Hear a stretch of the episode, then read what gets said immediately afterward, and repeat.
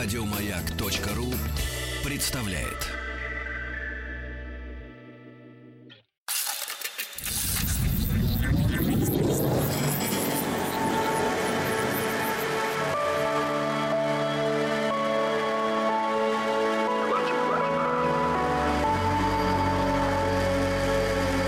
Стаховский лайф на маяке. Ну хорошо, приступим помолясь. Это «Объект-22», я Евгений Стаховский. Самое время продолжить э, наш цикл, посвященный э, необычным смертям, смертям из ряда вон. Иногда это что-то совершенно нелепое, что-то очень глупое, иногда что-то совершенно страшное, но мы как-то вот движемся потихонечку, движемся уже, в общем, довольно, как мне кажется, много э, персоналей осталось позади. Впереди, в общем, тоже есть еще на что обратить внимание и сегодня 13 уже серия. Не знаю, сколько людей сегодня мы как-то сможем э, обойти. Не знаю, сколько человек я смогу сегодня вместить в эту серию. По крайней мере, у меня сейчас в голове одна такая большая персона. Но если останется время, то, конечно, к чему-нибудь еще да и обратимся. Вы знаете, несколько замечаний в самом начале. Во-первых, э, ну, если вы заметили, если вы как-то там более-менее, ну, не знаю, не то чтобы прям следите за этим э, циклом в рамках проекта «Стаховский лайф», но периодически на него, может быть, попадаете, то наверняка вы заметили, что вот поначалу, там, в каких-то первых сериях, действительно, в каждой серии было там, ну, несколько персон. Сейчас в последнее время два имени, или вот как в прошлый раз вообще одному только человеку мы посвятили всю программу. И я, знаете, тоже задавался вопросом, думаю, с чем бы это могло быть связано, и ответ, в общем, оказался настолько простым, что я даже не знаю, стоит пояснять или нет, но периодически приходят вопросы, поэтому, конечно, поясню. Мне кажется, что это происходит в связи с тем, что все-таки древность остается древностью, и персонажи э, древние, во-первых, мы о них знаем не очень много, ну, по крайней мере, не больше, чем о тех, кто жил, ну, относительно недавно. Это первое. Во-вторых, мне кажется, что поначалу все-таки речь шла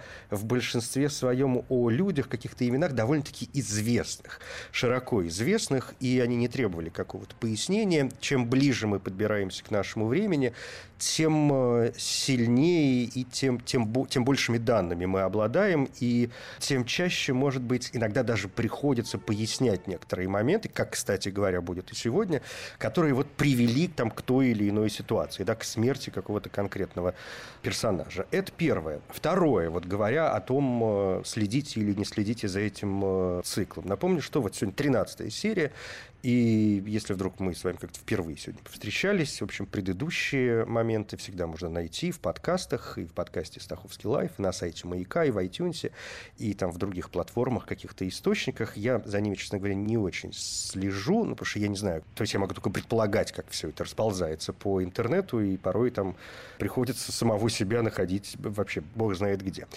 Поэтому, если будет желание э, как-то обратиться к прошлым сериям, то, в общем, сделать это довольно-таки просто, на мой взгляд. А, в-третьих, большое спасибо за внимание.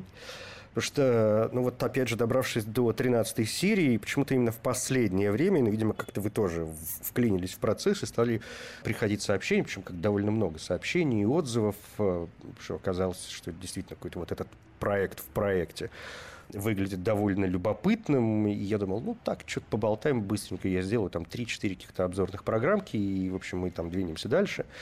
Э, обратимся к другим темам. Но видите, процесс затянулся и заканчиваться, честно говоря, не собирается. И, и, и хорошо, судя по всему, что не собирается, поскольку я вот чувствую какое-то ваше внимание и обратную связь получаю. И, в общем, как-то я рад, что вы проявляете некоторый интерес. Вы знаете, мне кажется, что в этом проявляется и некоторая человечность. И вообще я стал понимать, что вот эта история о каких-то необычных и из ряда вон смертях, она ведь, опять же, подбираясь к нашей современной истории, она ведь еще и о, о гуманизме, если хотите, о человечности. Это э, порой какие-то ужасные совершенно моменты о том, что там какие-то одни люди, да, то есть не, не какие-то случайности, какие-то одни моменты, которые люди там творили с другими людьми, и там какие-то пытки, какие-то смерти, какие-то казни, ну, в общем, какой-то кошмар и ужас. И вспоминая об этом, э, ну, это все равно, что, я не знаю, там, вспоминать о войне какой-нибудь, да, в попытке не забывать какой-то кошмар, и,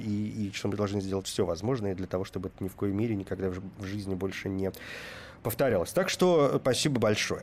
Это такая краткая, краткая приветственная речь, если хотите. Ну и давайте перейдем к сегодняшним уже персонажам.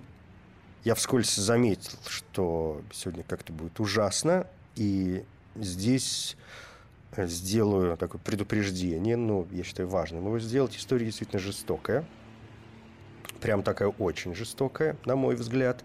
Поэтому если как-то вот э, Э, эмоциональная нестабильность у вас, или там ну, дети, или бог знает что еще. Ну, в общем, мы как-то работаем в режиме 18+, и, и, и, короче, будьте готовы. Мое дело предупредить, что сегодня будет прям жестковато. А, может быть, это одна из самых неприятных э, историй, которые, которые вообще будет вложена в этот э, цикл. Ну и вот после всех э, этих вступлений давайте все-таки отправимся уже в конце концов в Венгрию.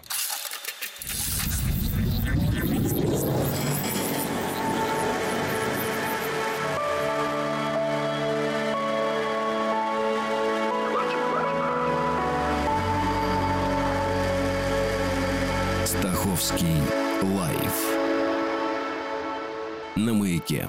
Действительно, Венгрия, 16 век, время, когда в этой стране продолжается борьба между абсолютной монархией и феодальной знатью, довольно тяжелое время для этой страны и вообще для того региона.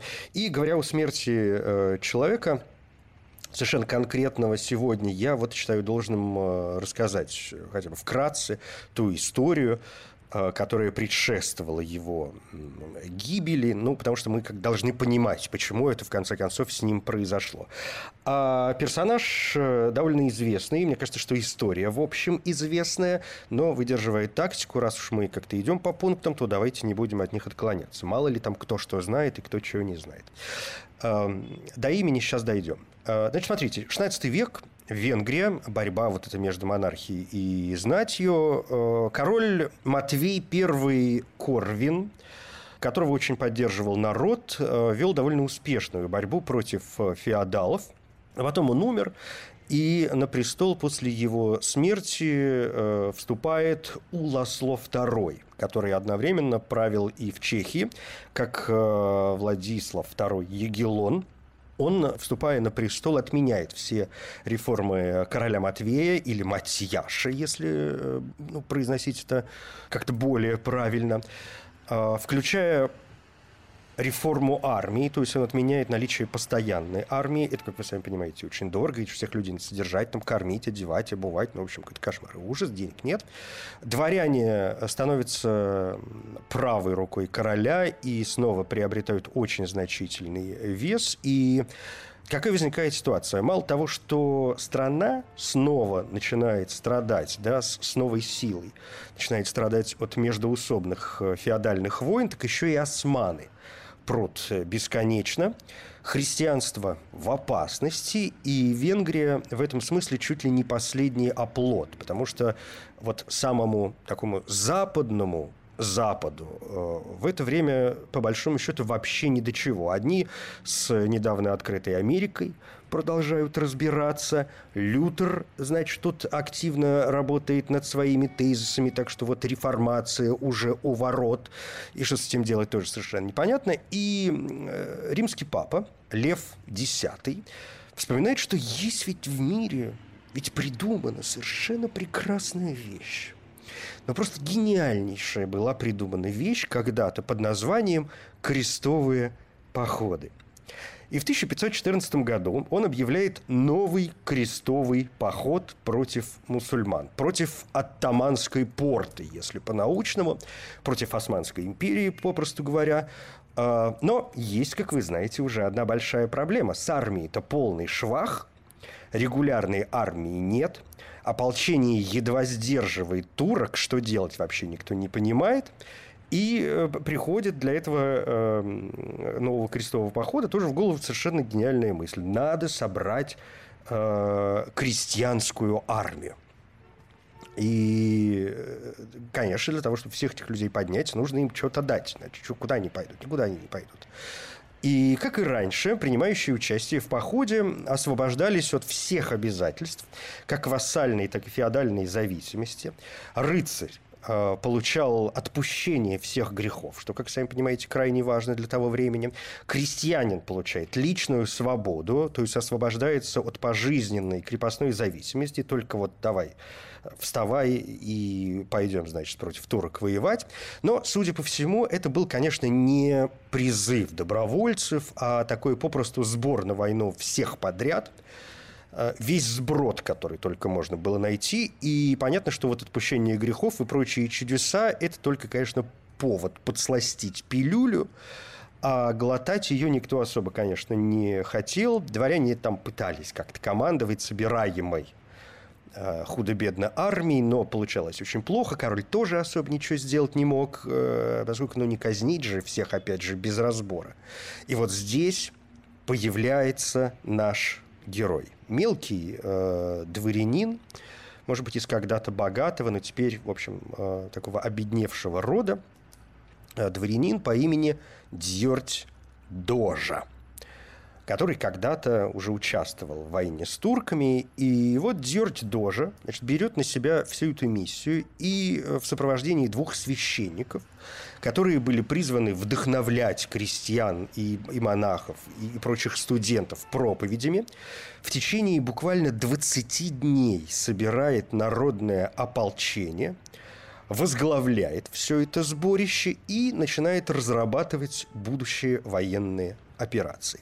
Что до численности, тут оценки историков, насколько я понимаю, раз, разнятся. Я встречал цифры и в 40 тысяч человек, и в 100 тысяч э, человек. Ну, давайте сойдемся где-нибудь на серединке, чтобы не впадать в крайности. И, кстати, назывались э, эти новоявленные бойцы куруцы. По главной версии слово это куруцы. Происходит от латинского там крусиатус, а лучше сказать крукс, крусис, ну, то есть э, попросту крест, и значит куруц это по сути крестоносец. Ну, что вполне логично, раз уж поход у нас крестовый.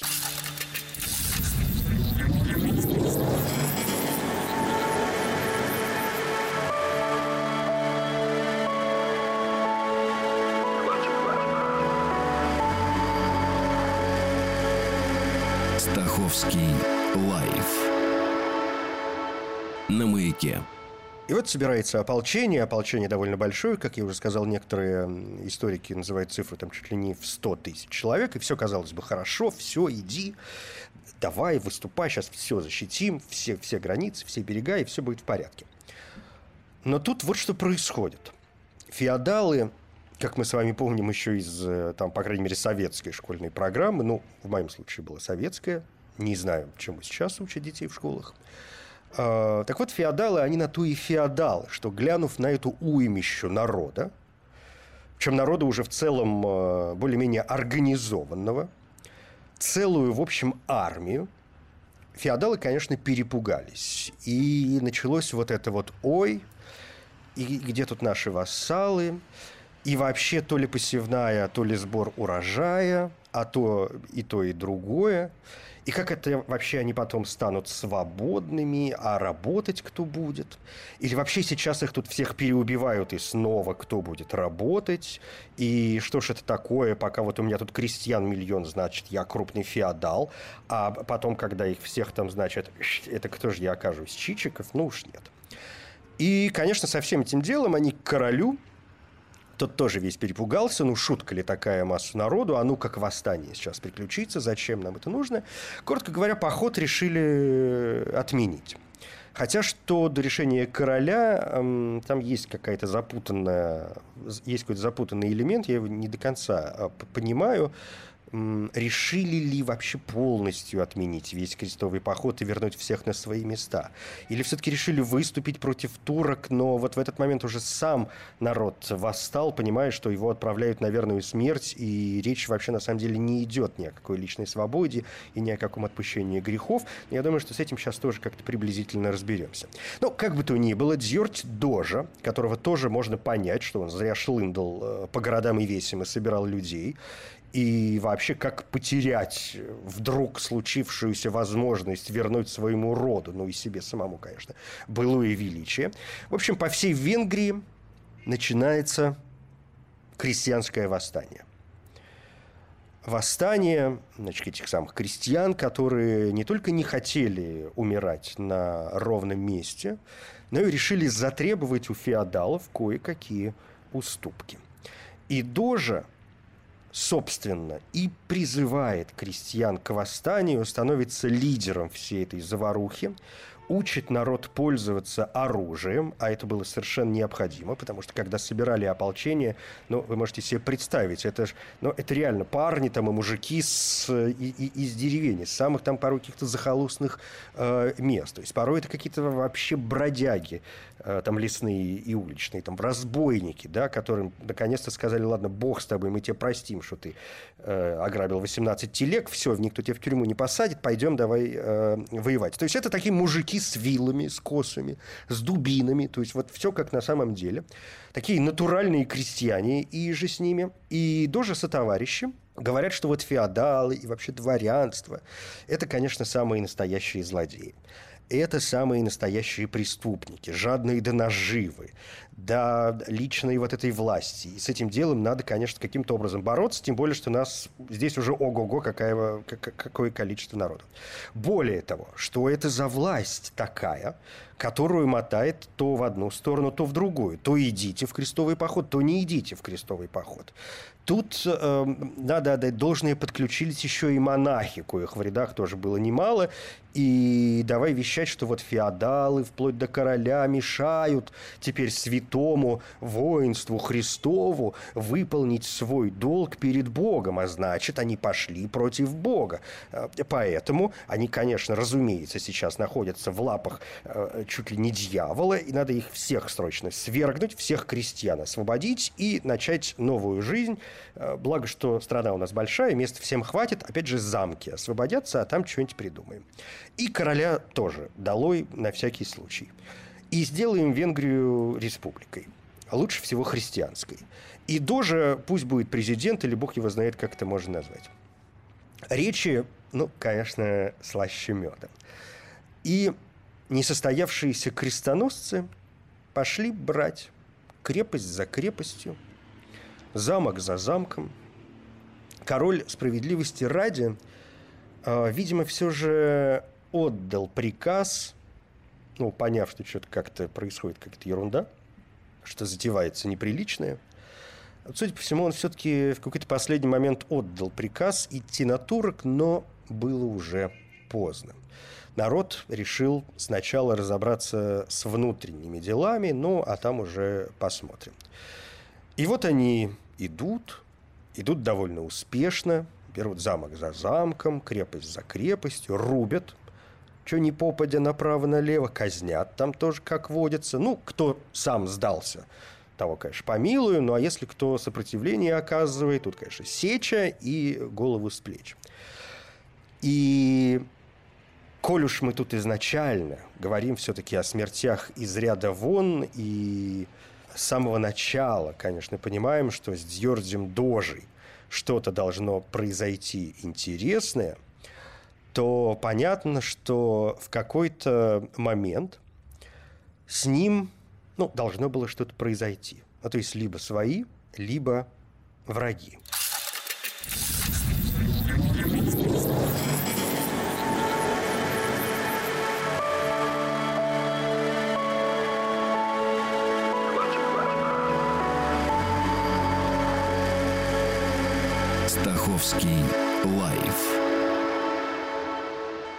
Маяке. Это тринадцатая серия цикла интересных, э, на мой взгляд, необычных, может быть, иногда непонятных, из ряда вон смертей. В истории человечества, по крайней мере, тех, о которых мы знаем, и которые действительно выбиваются из э, какого-то общего ряда, хотя иногда те или иные события могут быть похожими одно на другое. Сегодня история венгерского полководца, да, дворянина, назовем его так, в общем, национального героя в той или иной степени Венгрии, но об этом я скажу в самом конце, человека, которого звали Дьорть Дожи. И вот мы остановились на том, что значит, он со всем своим ополчением, со всей этой армией, которую он собрал, но он со своими там, соратниками, вот они идут и начинают завоевывать внутренне, перезавоевывать, что называется, внутренние земли, то есть устраивать такую крестьянскую революцию. Феодалы и король как-то очухались в какой-то момент, и против этого крестьянского восстания наконец-то выступает дворянская армия под командованием человека по имени Янош Запульяй. В довесок к Янушу Иштван Батури, о них подробнее чуть позже. И вот эта дворянская армия, которая тоже собиралась по всей Венгрии, кстати, не только по Венгрии, там вроде были какие-то венецианские войска, какие-то наемники, и из Богемии там что-то. Ну, в общем, где-то еще они уже за деньги, конечно, набирали народ. И вот эта армия, которая в целом состояла уже из хорошо вооруженных солдат, ломает восстание. Не вдаваясь э, глубоко, не ныряя в географические и военные подробности, Дьорть э, Дожа в конце концов терпит поражение. В городе Тимишвара, сейчас он называется Тимишуара и находится на территории современной Румынии, его хватают и приговаривают к пыткам и казням. И вот, значит, 14 июля или 15 июля 1514 год, э, когда все это происходит, а 20 июля там же, в Темешваре, на центральной площади его казнили. Причем казнили самым, конечно, неожиданным образом. Значит, что происходит? На центральной площади устанавливают специально изготовленный для этой цели железный трон – в котором были сделаны полости для углей. В спинке, в сиденье, в подлокотниках, в общем, везде, где только можно было сделать какие-то вот эти емкости, куда можно было напихать э, угли. Все это сделали. Уголь в этих э, полостях разожгли, Дьорди Дожу посадили на трон, приковали, вставили ему в руку железный скипетр, который был сделан так, чтобы внутри него тоже можно было поддерживать огонь. На голову надели стальную корону, которая тоже была сконструирована таким образом, чтобы в ней можно было разжечь огонь. Собственно, вот в таком виде он и предстал перед всеми, кто собрался на место его казни. На площадь пригнали и ближайших его соратников в количестве девяти человек, в том числе его младшего брата, которого моментально вообще без всяких изрубили на части. А остальным приказали подходить к еще живому доже и, как бы это сказать помягче, и отгрызать от него куски поджаривающегося мяса. Если говорят, съедите его целиком, мы вас пощадим. А их, надо сказать, до этого довольно долго не кормили, чуть ли вот не с самого первого дня, как их э, всех захватили. Три или четыре человека из этих э, там, девяти, да, ну и минус брат, отказались, их тут же казнили. Остальных как следует погоняли. Дожа, как утверждают, довольно долго не терял сознание и во время казни произнес только одно слово – собаки.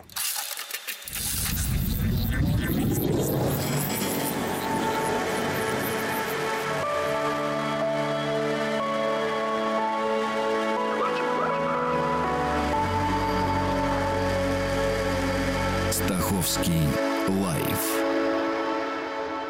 на маяке. Я, признаться, не могу утверждать, пощадили в итоге тех оставшихся или нет, да это, впрочем, и не важно. Понятно, что Диордь Дожа в конечном итоге, конечно, скончался прямо на этом троне, но э, надо сказать э, об э, итогах всего этого дела. Во время восстания крестьянского погибли порядка 60 тысяч э, человек – на заседании парламента феодалы постановили увеличить бремя крестьянства и объявить крепостное право бессрочным. То есть крестьяне навсегда приписывались к земле, лишались права выкупа из крепостной зависимости, оброки и сборы были повышены, а в стране официально вводилось деление на сословия. Казнь Дьордя Дожи и жестокое подавление крестьян, помимо всего прочего, довольно серьезно поспособствовало вторжению Османской империи, поскольку венгры перестали быть политически объединенным народом. Что до э, вот тех двух э, товарищей, о которых я сказал, что расскажу чуть позже, которые возглавили дворянскую армию, которая выступила э, против Дьордя Дожи, то Янош I Запульяй впоследствии стал князем Трансильвании, а позже и вовсе королем Венгрии. Но, правда, принужден был принести вассальную присягу турецкому султану, а там, с другой стороны, еще и Габсбурги – ну да бог с ними, сейчас не об этом. Что до Иштвана Батори, то он стал э, воеводой Трансильвании, но известен он, как мне кажется, в первую очередь как отец человека, которого тоже звали Иштван, и который известен нам как Стефан Баторий, Божьей милостью король польский, великий князь литовский, русский, прусский, мазовецкий, жемайтийский, э, простите, жемайцкий, э, киевский, волынский, Подляжский, Инфлянский, а также князь Семиградский. Это вот э, практически полный его, э, полный его титул. Баторий, кстати, последние несколько лет жил в городе Гродно, где реконструировал старый замок под новую королевскую резиденцию, но в декабре, уже в конце 16 века, в декабре 1586 года, он скоропостижно скончался от уремии. И здесь, кстати, еще один интересный момент. Э, вскрытие его тела считается первым подобным ну, медицинским все-таки актом, задокументированным на территории Восточной Европы. Что до Дьордя Дожи, Сейчас на месте его казни находится статуя Девы Марии. Согласно легенде, во время пыток Дьордия некоторые монахи видели рядом с ним образ Марии. А, его именем названы площадь и станция метро в Будапеште. И вообще, конечно, это одно из самых известных, одно из самых популярных названий для улиц в венгерских селениях. Есть улицы его имени не только в Венгрии, но и, если не ошибаюсь, в Сербии. А, его портрет был на банкноте в 20 венгерских форинтов. Ну, и я, конечно, уже не говорю о памятниках, скульптурах и литературных, и музыкальных, вплоть до оперы, произведениях, которые ему посвящены. Да, тут и проза, и драматические там спектакли, в общем, устраиваются, и, и поэтические этюды. Ну, в общем, как я уже сказал, такой прям национальный венгерский герой с такой вот мученической, в общем, смертью. И э, как-то его в ну, в советское, окей, вот так скажем, да, тоже аккуратно, в советское время, а, во времена советского вот этого блока, на территории Венгрии его как-то особо сильно любили. Ну, в общем, понятно за что. Да, крестьяне, защитник народа, человек, который встал во главе движения против короля, против феодалов. Ну, вот это все. В общем, э, действительно национальный героев в какой-то мере и степени. Что до самой истории ее казни, конечно, некоторые историки, как это обычно бывает, говорят, что ну трона вроде как никакого и не было, ну, может быть, и было какое-то там седалище, но вот без всей этой эм, угольной промышленности. Правда, кажется, никто не сомневается в том, что огненную металлическую корону на его голову все-таки надели.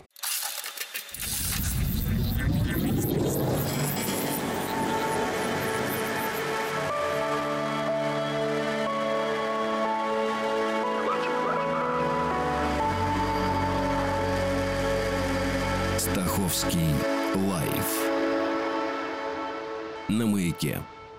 Раз уж сегодня по Восточной Европе под занавес совсем коротенькая история, может быть, не слишком выдающаяся, но почему бы и нет, да, почему бы не сказать и об этом в двух э, словах. Речь пойдет о Станиславе Первом Лещинском. Это король польский, великий князь э, литовский, в общем, выдающийся, конечно, человек.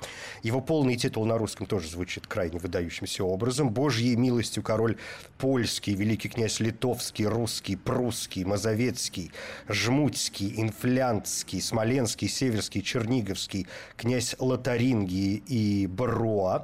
Среди прочего, Станислав, э, Станислав I Лещинский известен и тем, что его дочь Мария эм, в итоге в какой-то момент вышла замуж за французского э, короля Людовика XV. Его именем названа по мнению, ну, мне кажется, очень многих людей, одна из самых красивых э, площадей, ну, если не в мире, то в Европе. Э, она так и называется, площадь Станислава или Станиславская площадь, расположена во Франции, в Нанси. Такая очень большая, конечно, площадь. Если вы там бывали, то, безусловно, не могли пройти мимо. Так вот, что же с ним э, произошло? Произошла с, с ним очень неприятная история. Он прожил довольно долгую жизнь, 88 лет. А, и умер 23 февраля 1766 года после длительной агонии. Так он не смог э, прийти в себя после несчастного случая, который с ним э, приключился. А, а случай этот произошел с ним за 18 дней до смерти, 5 февраля 1766 года.